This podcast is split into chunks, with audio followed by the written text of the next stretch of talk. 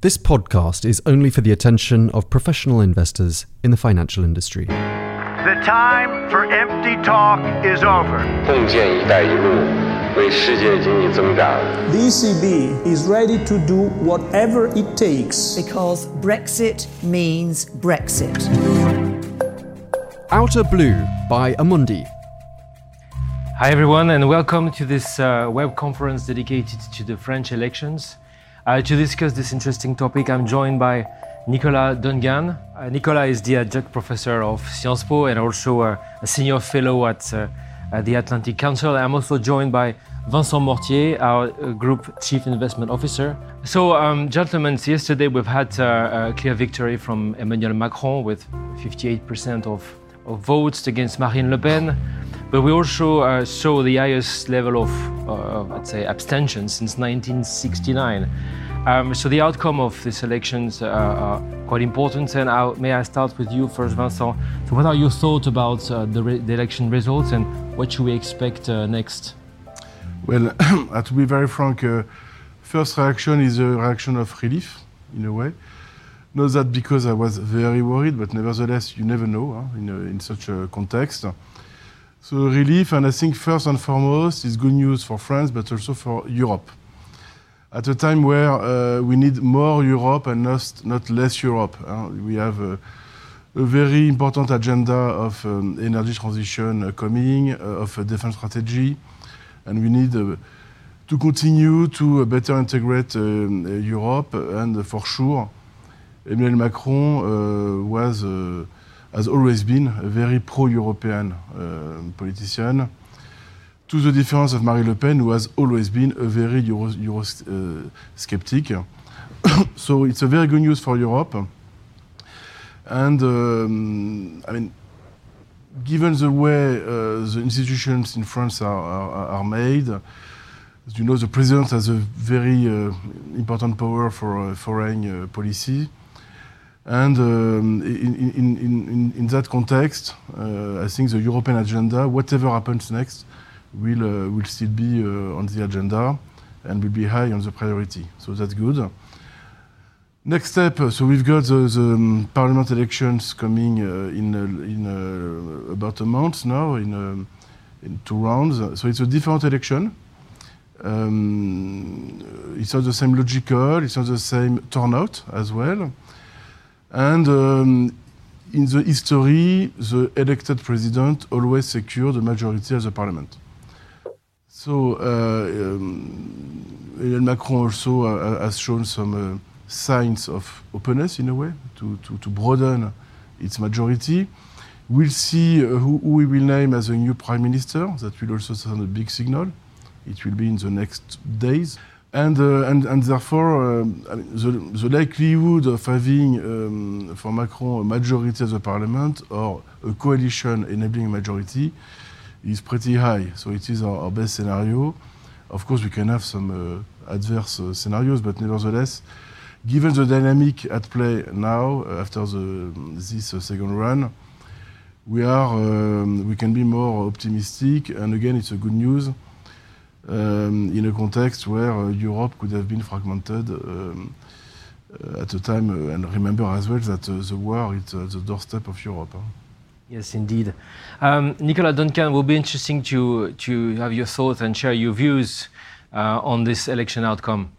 Well, I think uh, just to pick up on what Vincent was saying, first of all, thank you very much for having me today. I'm delighted to be here. Um, I'm also delighted with the result for the same reasons that Vincent was explaining. I think the two keywords now are ecology and Europe.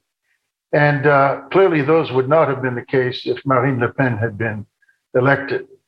What we need to realize, as Vincent was saying, is that on the um, 12th and the 19th of June, we have the legislative elections. And the, the nature of the French Constitution is that the president appoints the prime minister, but then the prime minister has to get a majority uh, in parliament in a vote of confidence. So there's this presidential parliamentary system that has to work together. Now, some people might find it a little strange that the parliamentary elections follow the presidential election by only two months, uh, or that they're not on the same day. And the reason is, and I think this is important for investors to understand because it kind of changes the dynamic over the next couple of days and the next couple of months, is that um, originally the president's term was seven years and the parliament was five. And uh, the problem was that you ended up having a president in one party, whether Mitterrand or Chirac, and a prime minister elected from another party. Now, what, what's happened here, and I think this would be my first sort of fundamental point uh, for people to focus on, is that Emmanuel Macron is, in a sense, in a trap of his own making. He's a victim of his own success because five years ago, he blew out the old left, the socialists, basically reduced them to virtually nothing. They have seats in parliament, but still. Uh, and then uh, he pretty well blew out the old right. And, and the, uh, in this particular uh, election, in the first round, the old right was also down on its knees, and both of them got below 5%. Now, the consequence is that in this election that happened yesterday, the second round, there was no legitimate candidate for Macron to run against. Because, and the, and the non legitimate candidate is Marine Le Pen, uh, who, as uh, Vincent was saying, is anti Europe. She's, she's nationalist, she's populist, she's a sort of know nothing, almost, almost a Donald Trump uh, look, uh, look-alike, uh, but with, uh, with a French accent, if you will. So, so I think one of the things, there's a lot of talk about fractures and how France is divided and so forth. I think it's important not to overestimate that because the fact is that it's because of his own success that he ended up with an opponent, again, who represents the so called far right. Uh, but her ability to implement those policies would have been limited by the parliamentary election. Now, just to give you an example, uh, there are 577 members of the National Assembly called deputies. And of those 577, currently 336 or 58%, almost 60%, are the presidential majority. And, and 45% of that uh, 58% is the president's own party. These people are not going to be that easy to dislodge. Marine Le Pen is a member of parliament. She's not even a member of parliament under her own party name. And her party has six seats out of the 577, or 1%. So I think what's going to happen is that Macron will, as Vincent was saying, he'll, he'll name a new prime minister, probably somebody younger, probably somebody not very well known, probably somebody, maybe somebody with real ecological as well as European credentials. The first name that springs to my mind is Pascal Canfin, who used to be head of the WWF in France and has been a European deputy, a member of the European Parliament, somebody like that, to lead uh, to lead Macron's troops into these legislative elections to try to get a government majority. Uh, and again, I think the watchwords will be Europe and the ecology. Thank you very much, Nicolas. Um, can we come back maybe to uh, to the step and the various steps and the, what sometimes we call um, social third social round in France? So let me turn back to you, Vincent. What do you think is going to happen? Do you, do you think Emmanuel Macron will be able to implement the reforms he's been he's been mentioning, or to some extent even elected for? Uh, what's your view on this?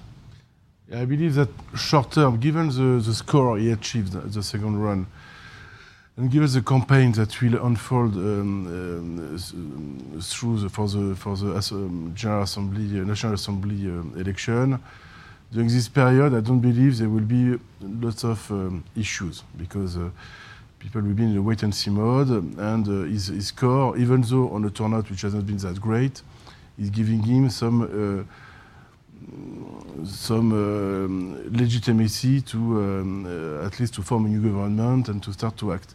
The key test will be after the election, when some reforms will start to be discussed. Um, we will probably have some um, contests. Or, uh, I don't say unrest for now, huh, but contests. pro uh, pro pro protests um, uh, unfolding that we need to monitor because you, you, know in the past, in particular on the retirement system, it is uh, one of the toughest reforms to pass in France. And it is very sensitive, and uh, Marine Le Pen in particular, or the far uh, left, hein, Jean-Luc Mélenchon, made, made commitments in their programs which were very populist, saying, uh, and Mélenchon in particular, um, everybody uh, can retire at 60 which was uh, I mean, very populist when you think about it in terms of metrics. Huh? Um, so we'll, um, uh, it will be, there will be some tests for sure that we need to monitor. So reforms will probably take longer because uh, more consultation will be made. And Emmanuel Macron have, uh, have uh, I've learned uh, his lessons from the Yellow Jacket, so probably more consultations, more discussions, more compromises. So it, it, it, it takes months, if not years. Um, and we, I mean, our, our, our, central scenario is that he will be able to achieve and to implement some reforms, of course. But the pace and the magnitude will depend on multiple factors um, and keep keeping also in mind that the, the leeways or the levers financially are uh, not that great. Uh, so I mean, it, will be difficult on a, on a budgetary standpoint to make some um, uh, to make some gifts, if I say, to uh, to the citizens after the great uh, COVID um, uh, helps which has been handed out. Um, it's more difficult, I would say, to to accommodate uh, new lots of new spending. So there will need to be some reforms, and tension will uh, probably uh, mount in the in the next quarters. And so, Vincent, from where you sit, what are the implications for for financial markets and French debts in particular? I mean, I don't know if you noticed, but um, the, the uh, results of the election was uh, very well priced in. All, all what is happening today on the markets are not driven uh, by the French election. Actually, it's driven by uh, what happened in the US on Friday, the US future markets. Euro has been stable, a little bit down. We could have expected euro to strengthen a little bit. It's not the case. OAT is stable. So overall, for markets, it was priced in. It's a non-event.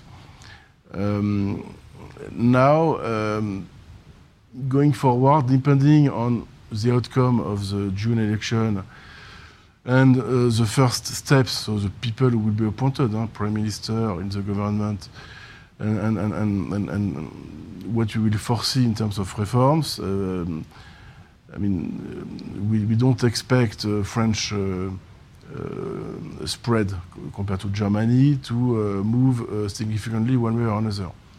So it should be more or less stable. there is no reason for big tightening, neither is there a big reason for widening. Um, nevertheless, it should be watched because uh, the, the possibility of some widening exists if there are some tensions in the society at large that will hamper the reform agenda. I see. And Nicolas, let me let me ask you, um, what do you think are the implications for, for the French signature? Isn't it a good news for the eurozone actually this election outcome? Oh, it's very good news. Not just because Macron's been re-elected, but mainly because Marine Le Pen has not been elected. The, the problem would have been if Marine Le Pen had been elected, that you'd be talking about somebody who was a troublemaker, who, who doesn't like Europe, who wanted to weaken certain European, uh, uh, certain European uh, coordination, uh, uh, who wanted to have supremacy of national law over European law, who wanted to just basically turn the tables over, right?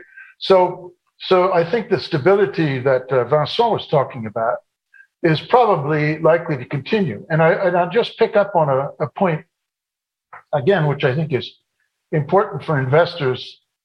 There's a, there's a tendency to think that, you know, when the French come out and start burning cars or burning trash bins or whatever, that we're in the middle of some sort of new French revolution. Uh, and, and it's true that, that uh, that in France, people tend to come out in the streets more than they do in other countries. Uh, they come out in the streets peacefully too uh, for demonstrations. But but there is this tendency, and then there then there's the the black blocs and so forth, the the, the sort of violent elements, which makes all the headlines. But that problem with the Gilets jaunes, with the yellow vests, for example, was a social problem. It was a social issue. It wasn't a political issue. There was no political leadership to it. It wasn't attached to a party. Uh, it was it was some just it was some very discontented people, and Macron finally got around to not a political response but a social response. And I think he's very very conscious of the fact that uh, although you know the, the, percentage by which he won is almost 60 40 that's huge in in terms of of elections between two candidates. I mean, if you look at any recent election anywhere else, that that's an absolutely massive margin. People make out that it's a lot less than last time. Well, last time was 66 34, so it isn't actually that far off. But he's he in his speech last night uh, near the Eiffel Tower, he made it very clear that he's heard the message, and and I think I think he's heard the message both domestically and in Europe. So domestically, I think he will bend over backwards to try to make sure that he has a prime minister and the government who, who at least are seen as sympathetic to the problems. Now, that may not mean that there will be fewer demonstrations in the streets. It may not mean less violence. And as I said before, when we have violence in France, it tends to look very violent, particularly you know, on TV.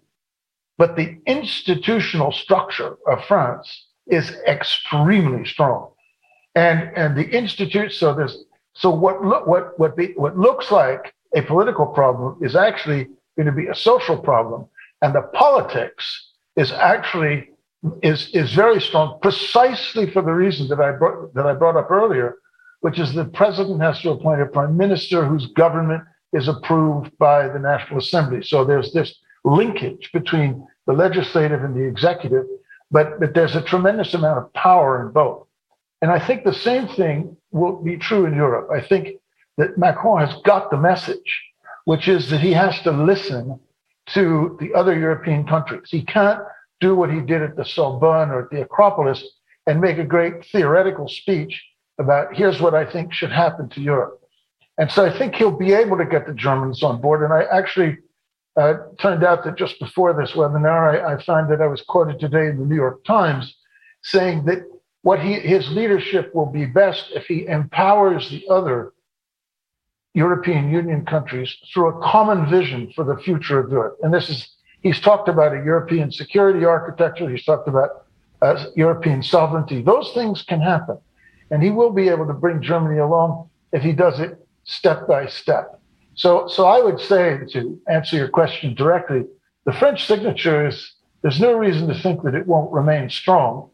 And there's no reason to think that the debt that has been taken on and some of it that will be taken on is going to destabilize that in any way. I mean, the French Treasury is extremely careful about how they handle uh, the, the French indebtedness. And, uh, and even though it's a big number, uh, it's not something which is likely to destabilize markets, I wouldn't have thought. And staying with you, uh, there was uh, obviously uh, a few points regarding how to reform Europe, how to make it more efficient in, in Emmanuel Macron's manifesto. You mentioned the, the Sorbonne uh, speech. Um, what do you think would be the priorities as far as uh, Europe is concerned, really to make it, I would say, closer to the people, for instance? And as we've seen in this campaign, less antagonistic views in between those who are against and those who are for Europe, which to a large extent I don't think really makes sense. I think there are a couple of interesting considerations. Um, and I'll, I'll, sort of throw those out first and then try to tie them together. Uh, one is that with the UK no longer being a member of the European Union, it's actually a lot easier to achieve consensus. Uh, and and consequently, you know, it's not just if France and Germany agree, but there is more of a commonality of views among the on, on, on a very broad number of questions. And there's nobody else, even though Hungary and Poland have their recalcitrant sides, there's nobody else who's even thinking of withdrawing from Europe. Uh, on the contrary, I think there's a, there's a real desire to solidify. Second, the Ukraine war has has demonstrated two things. One, that, that uh, the European Union member states can achieve a the same kind of solidarity they did on Brexit. There's really been very little daylight, even though their interests, the interests between Estonia and Portugal, are, are, are pretty different. But there's been quite a lot of solidarity. And the Ukraine war has also shown how it, one can extend the political and now even the military side of the European Union and the, and the, the very close cooperation with NATO. I think it's actually quite a good thing that they're both in Brussels. But there's very, very close cooperation now between NATO and the European Union. And, and one final point, which I put in, and then I'll try to answer your question, is that Ursula von der Leyen, though German and a former defense minister, is probably the most pro French. I mean, she's very often seen within the European Union as a very French voice. So, in answer to your question, I would make the distinction between the political side, which is the European Council, the heads of state and government, who meet regularly and who tend to be very much in crisis mode when they do meet, and the European Commission. And where the reform is needed is really in the European Commission, in bringing Europe closer to the people. And I think that one of the ways that Macron will probably try to do that is not so much the strategic autonomy of Europe, but, but bringing Europe closer to the people through things that make a difference to them in their daily lives. And one of those will be the ecology and the European Green Deal. And there, I think, even though there are structural reforms required to make, to make Europe more efficient, I think that one of the biggest problems, and I've discussed this actually with Michel Barnier in the past when he was working on Brexit, is to get over the misunderstanding that that, that Europe is somehow the enemy uh, of of progress. And and in fact, there's a great deal in the daily lives of Europeans, whether it's food standards or or medical standards or the approval of the European vaccines or the European the European COVID pass, for that matter, uh, and, and not to speak of the common currency and an almost common passport. So bringing Europe closer to the people, I think, will be a priority. But I don't see it being, you know, something that is going to be hugely upsetting to the way that Europe operates. It's just a question of, of making it better. Does that answer your question? Yes, yeah. Thank you very much, Nicolas. uh, Vincent, can, can I ask you about, you know, how we you we position? So you mentioned that uh, uh, to a large extent the market was already expecting a success of Emmanuel Macron. So um, I think a fair question would be, you know, how are we positioned today? What are our key goals, for instance? And so how, we, instance, we, we, come back to square one in a way, meaning uh, when the election happened, um, it was coherent with, uh, I mean, it was a, the, um, the positive outcome uh, for the market um, that was expected.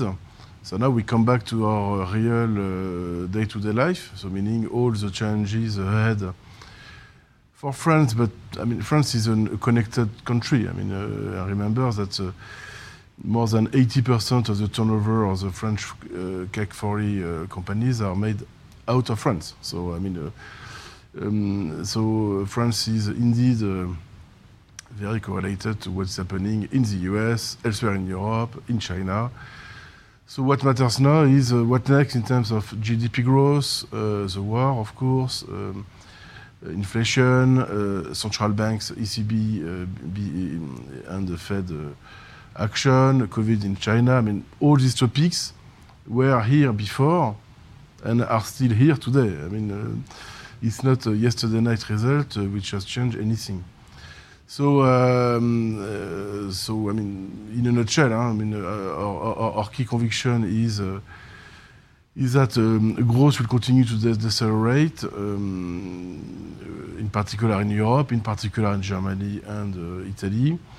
That inflation uh, will continue to, uh, to have legs, uh, a little bit less because of base effects, but nevertheless, uh, we will probably be, in particular in, in, Europe, above the 2% target of uh, central banks. So in this context, and Fed will continue to act in the short term And that's why, by the way, uh, US stock markets are becoming under, under pressure. Huh? So uh, we are still cautious on uh, rates, meaning we expect rates to continue to drift higher. We are still uh, uh, pretty uh, constructive on the US dollar compared to the euro. and we are very selective on stocks um, because some parts of the stock markets are too expensive in this context. So overall, uh, as you have understand, it's a, it's a, it's a, it's, we are more on the cautious and on the bull uh, uh allocation, uh, given where we are in terms of prices. So uh, rates, credit, uh, equities. So should markets correct, naturally, we will be able to come back. But we are not yet there. We believe there are still some repricings to be made, and given this context, actually. Okay, so more of a cautious position, waiting for better entry points in order to redeploy um, capital. Yep. Uh, we have a question actually coming online. It's more for you, I think, uh, Nicolas, and it's uh, will France's position in Europe will evolve? I think you answered to this to some extent, but maybe you may have other thoughts than what you already uh, discussed with us. Well, my colleague at the Atlantic Council, Jérémy Gallon, published a, an op-ed, a comment piece in the Financial Times the other day, uh, saying that France needed to be more humble uh, in its uh, in its approach to European affairs.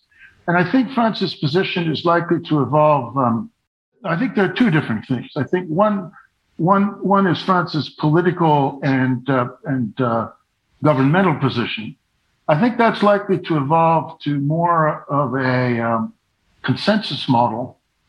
And I hope that Macron will focus, because it really is his choice as president, because it's foreign affairs in the sense that it's not it, it's not something that is covered by uh, by it, it's not part of French territory as such. Um, I, I hope that he'll try to focus on just two or three major points. One of those will probably be European sovereignty, uh, and another one I think will probably be uh, the environment and the ecology. Uh, to the extent he can do that, and I, I don't see any sort of major sources of differences with Germany or Italy.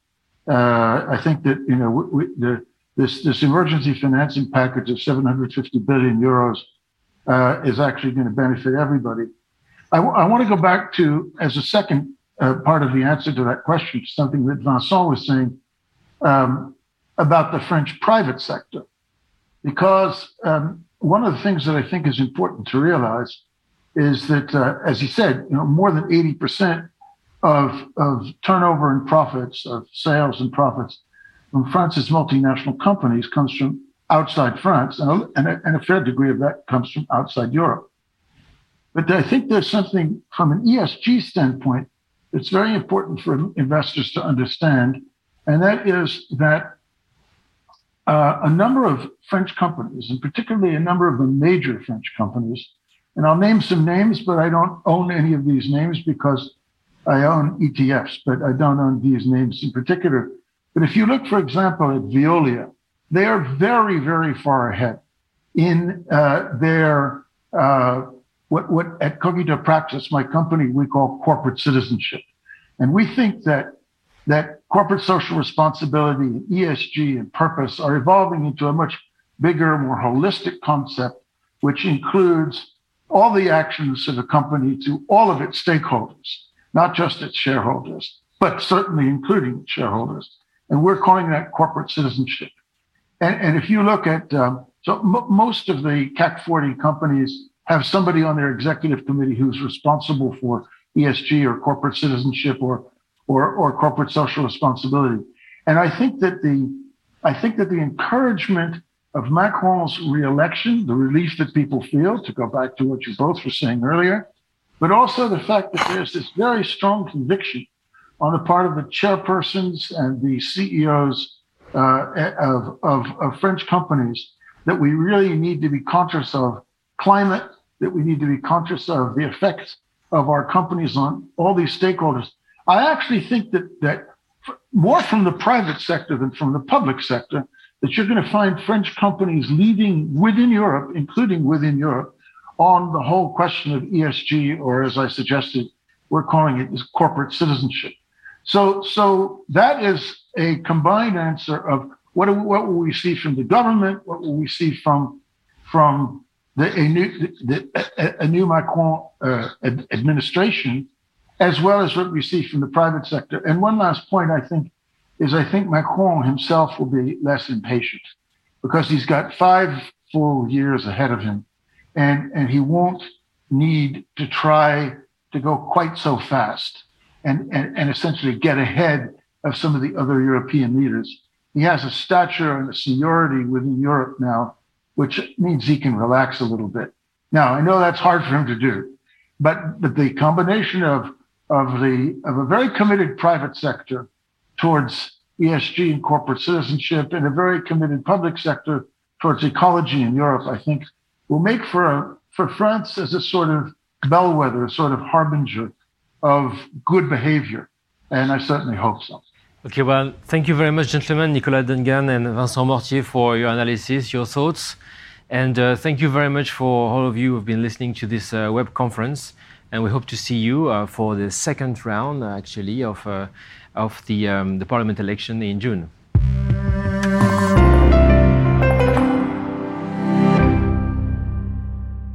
This podcast is only for the attention of professional investors as defined in Directive 2004/39/EC dated 21st of April 2004 on markets in financial instruments called MIFID, investment services providers and any other professional of the financial industry. Views are subject to change and should not be relied upon as investment advice on behalf of Amundi.